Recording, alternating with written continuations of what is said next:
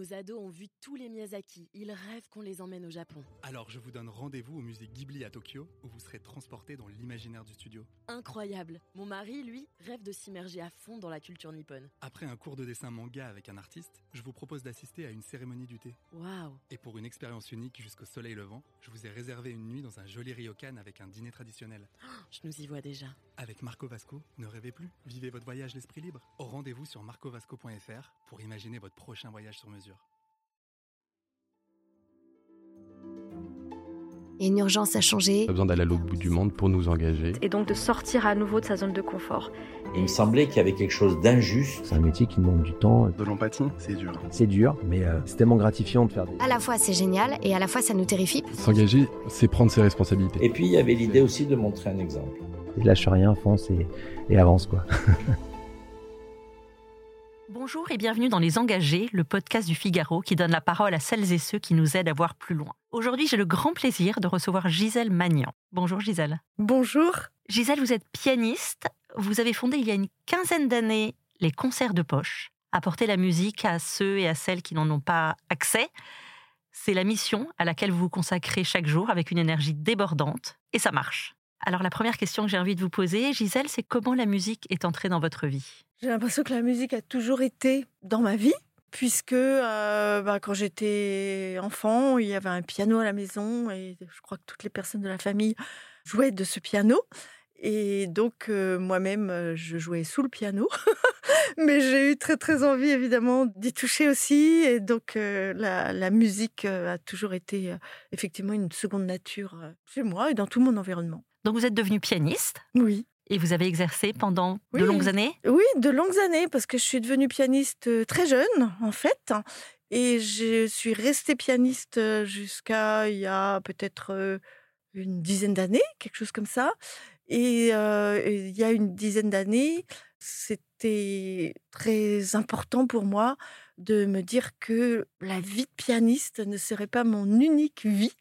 Et donc, euh, c'est pour ça que j'étais très contente de me consacrer à un autre métier que je m'étais fabriqué tout en étant pianiste, grâce à l'association dont vous allez certainement me parler euh, tout à l'heure. Oui, parce qu'en fait, si on, on- on déroule votre vie professionnelle et votre vie, au printemps 2005, donc il y a un peu plus de 18 ans, vous décidez de donner un concert dans votre village, et avec une intuition que la musique pourrait tisser du lien et aller dans les endroits où elle, en fait, elle n'a pas droit de citer habituellement. C'est ça. En fait, euh, c'est vrai que depuis très longtemps, j'avais le sentiment que la musique euh, euh, telle qu'on la donnait à cette époque-là en concert n'était pas forcément partagée avec toutes les personnes et tout, toutes les populations du 21e siècle, et que même le fossé euh, tendait à se creuser, en fait, entre euh, euh, les jeunes, par exemple, et puis euh, euh, cette musique euh, classique, qui est en fait une musique incroyablement communicante, euh, moderne,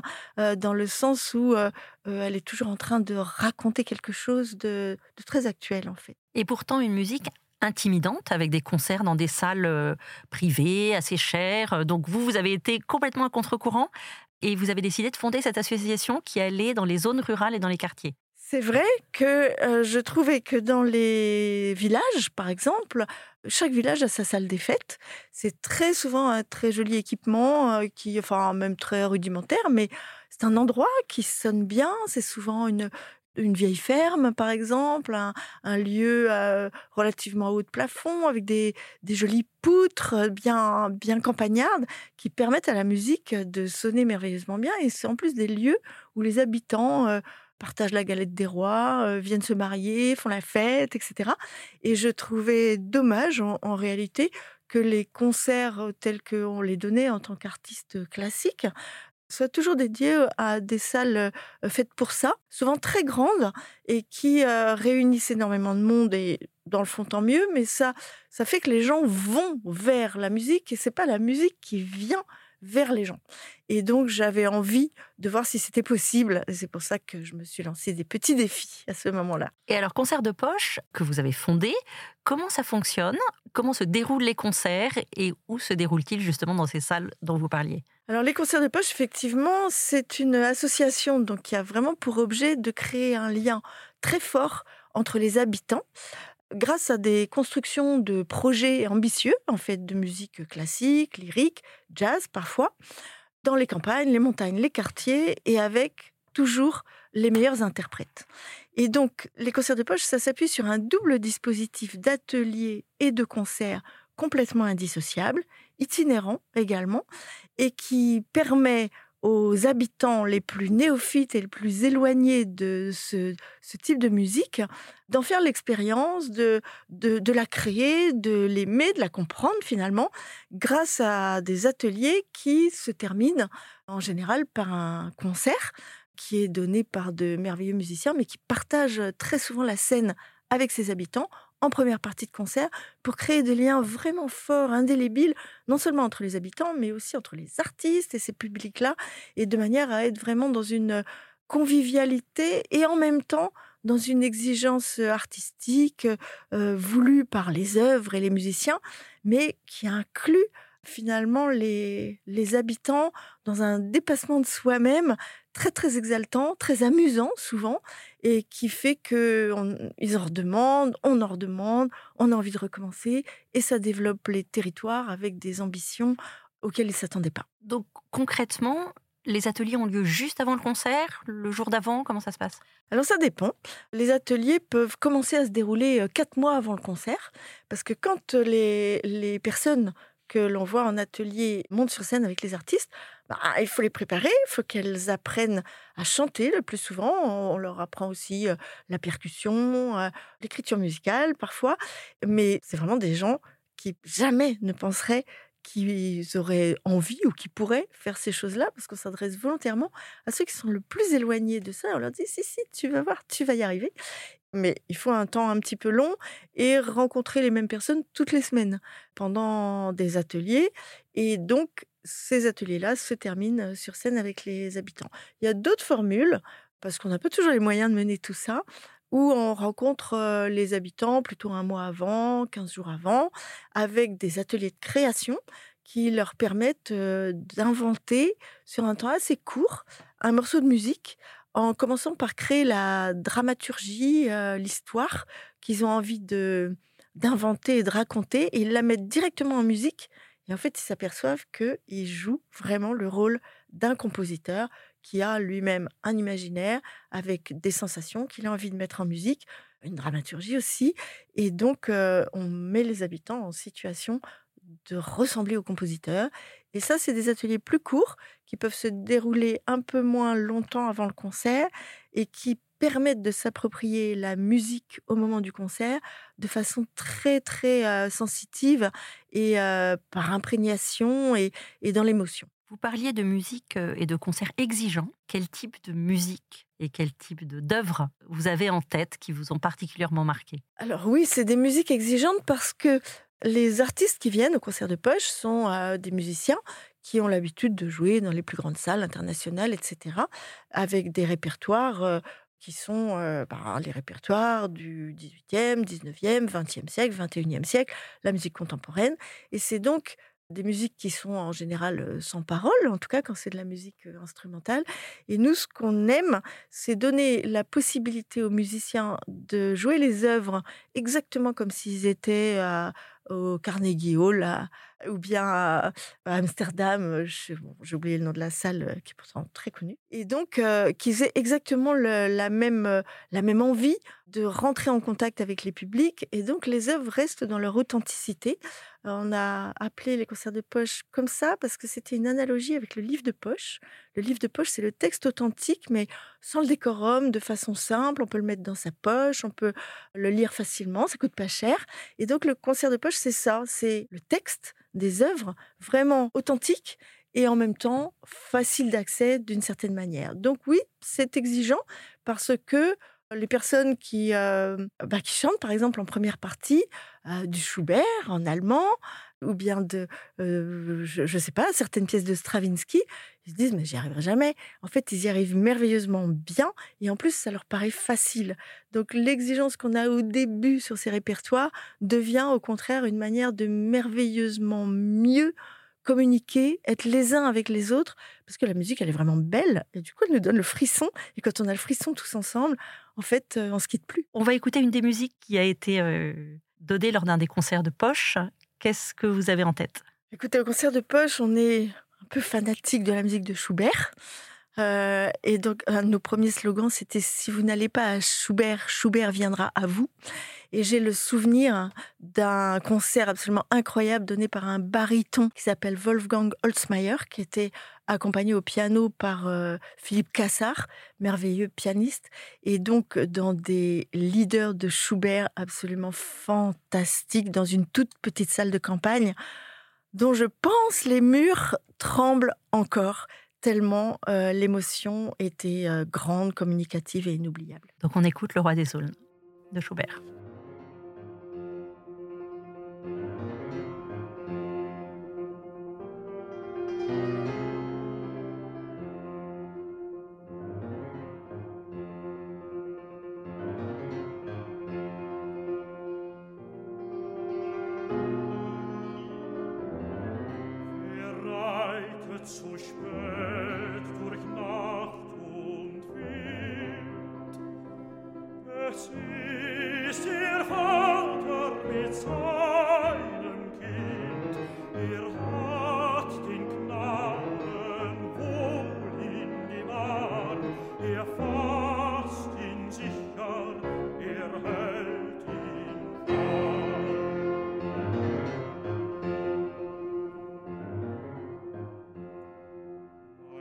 La musique adoucit les mœurs et rapproche.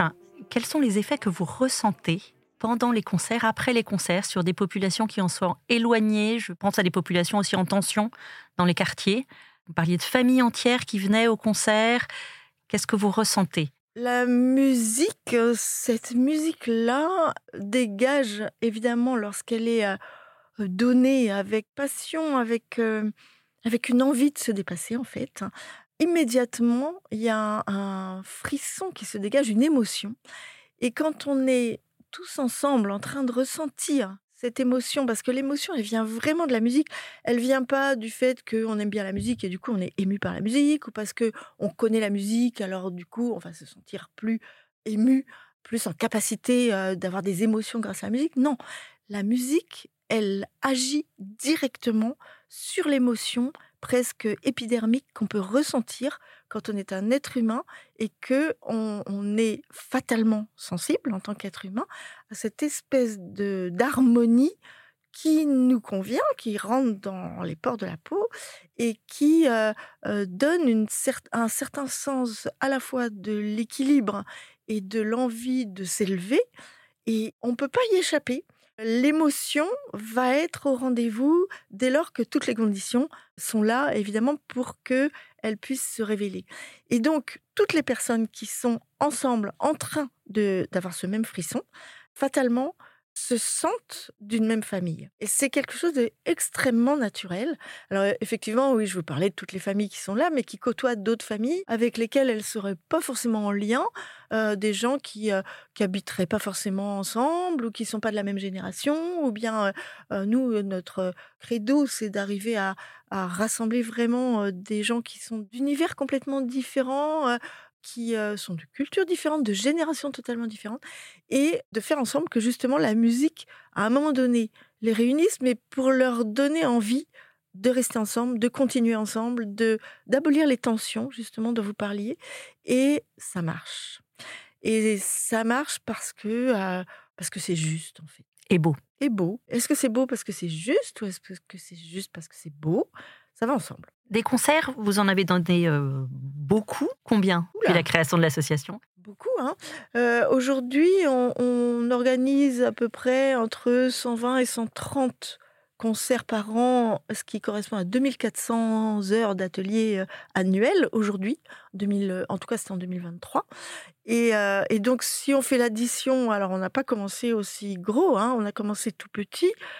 Euh, ben, je ne sais pas, il faut faire le calcul. 18 fois, euh, on a commencé avec euh, 8 à 10 concerts par année avec environ une trentaine d'ateliers. Et puis ça n'a cessé d'augmenter de façon un peu exponentielle jusqu'à il y a quelques années où on a décidé d'être un petit peu raisonnable, de pas forcément augmenter le nombre des projets, mais plutôt allonger leur durée allonger le nombre d'ateliers qu'on fait avec chaque participant.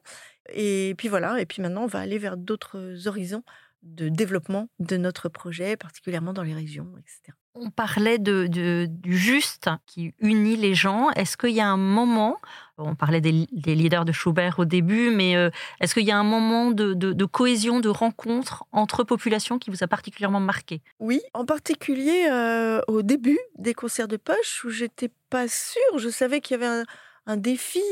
Beaucoup me disaient, écoute, tu veux amener comme ça les, les artistes dans des lieux, dans des salles des fêtes, des maisons de quartier, des centres de soins, etc. Mais ça va être compliqué, tu sais, avec la musique classique, ça ne marchera pas. Enfin bref, on pensait vraiment que quelque part, j'étais dans une utopie qui ne verrait pas le jour. Finalement, plus on me disait ça, plus je trouvais ça amusant d'essayer de relever le défi. Mais cependant, j'étais très attentive de voir si, en effet, j'étais dans un, processus qui allait effectivement créer cette émotion un peu transformatrice dont j'avais envie et besoin. Puis en tant qu'artiste, on, a très très envie de, de semer des, des, graines qui sont indélébiles. Des moments où je me suis dit, bon, franchement, c'est gagné, on peut y aller. C'était assez au début des concerts de poche, je ne saurais pas vous dire exactement l'année, mais on était dans un quartier de Roubaix. Le Quatuor Modigliani, alors tout jeune, accompagné par François Salk et Gérard Cosset, ont interprété La Nuit transfigurée de Schoenberg dans une jolie salle d'ailleurs qui était dans ce quartier. Et la salle était entièrement remplie de familles complètement disparates et de tous âges, qui, très sincèrement, non seulement n'avait jamais entendu de musique classique, à part pendant les ateliers qu'on avait menés avant. Quant à du Schoenberg. Mais quant à du Schoenberg, c'était quand même un peu, un peu une gageure. Et on a entendu les mouches voler. Ça a tiré les larmes de absolument chaque personne de la salle. Ça avait été très bien présenté par un jeune présentateur avec lequel on travaille toujours, qui s'appelle Pierre-Alain Brewep. Et le sextuor était dans un état, je dirais, de fièvre un petit peu, de jouer dans cet endroit. C'était quand même la première fois, je pense, qu'il côtoyait ce type de public auquel on s'adresse pas quand on est artiste de musique classique, tout simplement parce que les organisateurs de concerts ne nous mettent pas en contact. Et le fait qu'il y ait autant de communication non verbale passant par, par l'émotion entre les artistes et le public, m'a fait dire on y va. Et ouais, j'y ai vraiment cru et j'étais pas seule ce jour-là. Je vous propose qu'on écoute un enregistrement de cette musique de Schoenberg. Avec grand plaisir. Et ça serait merveilleux d'ailleurs d'avoir, je crois qu'il y a un enregistrement du Quatuor Modigliani, euh, exactement, de ce que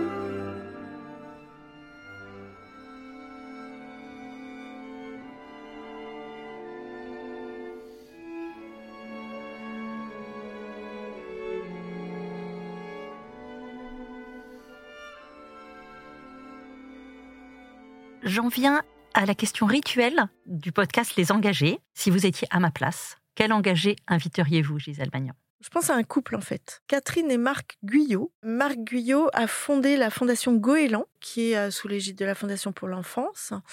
Et la fondation Goéland a pour mission d'aider les jeunes, euh, les lycéens, les jeunes adultes, au tout début de leur vie professionnelle ou euh, dans leur parcours d'études, quand ils sont en difficulté, des jeunes qui viennent de tous horizons et qui ont eux-mêmes un engagement dont on commence à sentir une, euh, une passion, mais qui, sans cette fondation, n'arriveraient pas à trouver la place, le parcours qui leur convient, tout simplement parce qu'il faut qu'ils puissent être hébergés, qu'ils puissent payer parfois des à côté des études ou des études elles-mêmes.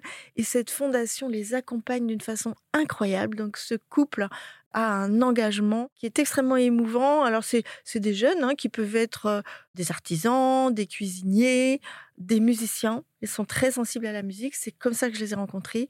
Il y a un musicien que je peux citer qui s'appelle Jonathan Fournel, qui est un des plus grands pianistes. Il est encore très jeune que notre siècle connaisse là, n'aurait pas pu faire tout ce qu'il a fait, gagner ce premier prix au concours de la Reine Elisabeth comme il l'a fait, avoir maintenant cet engagement musical, s'il n'y avait pas eu ce Marc et Catherine Guyot qui ont senti non seulement son talent, mais la nécessité aussi de l'accompagner parce que sinon, très probablement, Jonathan n'aurait pas eu euh, les moyens de pouvoir faire euh, les études qu'il a fait. Merci infiniment, Gisèle Magnan, de nous avoir partagé votre enthousiasme et votre euh, expérience. Merci beaucoup, au revoir et merci de, de vous intéresser à tout ça. Et c'est magnifique parce que ça crée une petite communauté d'engagés.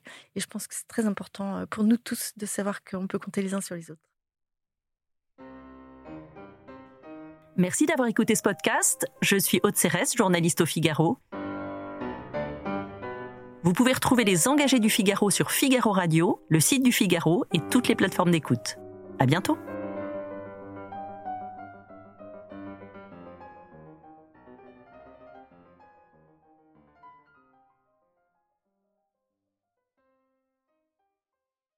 Nos ados ont vu tous les Miyazaki. Ils rêvent qu'on les emmène au Japon. Alors je vous donne rendez-vous au musée Ghibli à Tokyo, où vous serez transporté dans l'imaginaire du studio. Incroyable. Mon mari, lui, rêve de s'immerger à fond dans la culture nippone. Après un cours de dessin manga avec un artiste, je vous propose d'assister à une cérémonie du thé. Waouh Et pour une expérience unique jusqu'au soleil levant, je vous ai réservé une nuit dans un joli ryokan avec un dîner traditionnel. Je nous y vois déjà. Avec Marco Vasco, ne rêvez plus, vivez votre voyage l'esprit libre. Au rendez-vous sur marcovasco.fr pour imaginer votre prochain voyage sur mesure.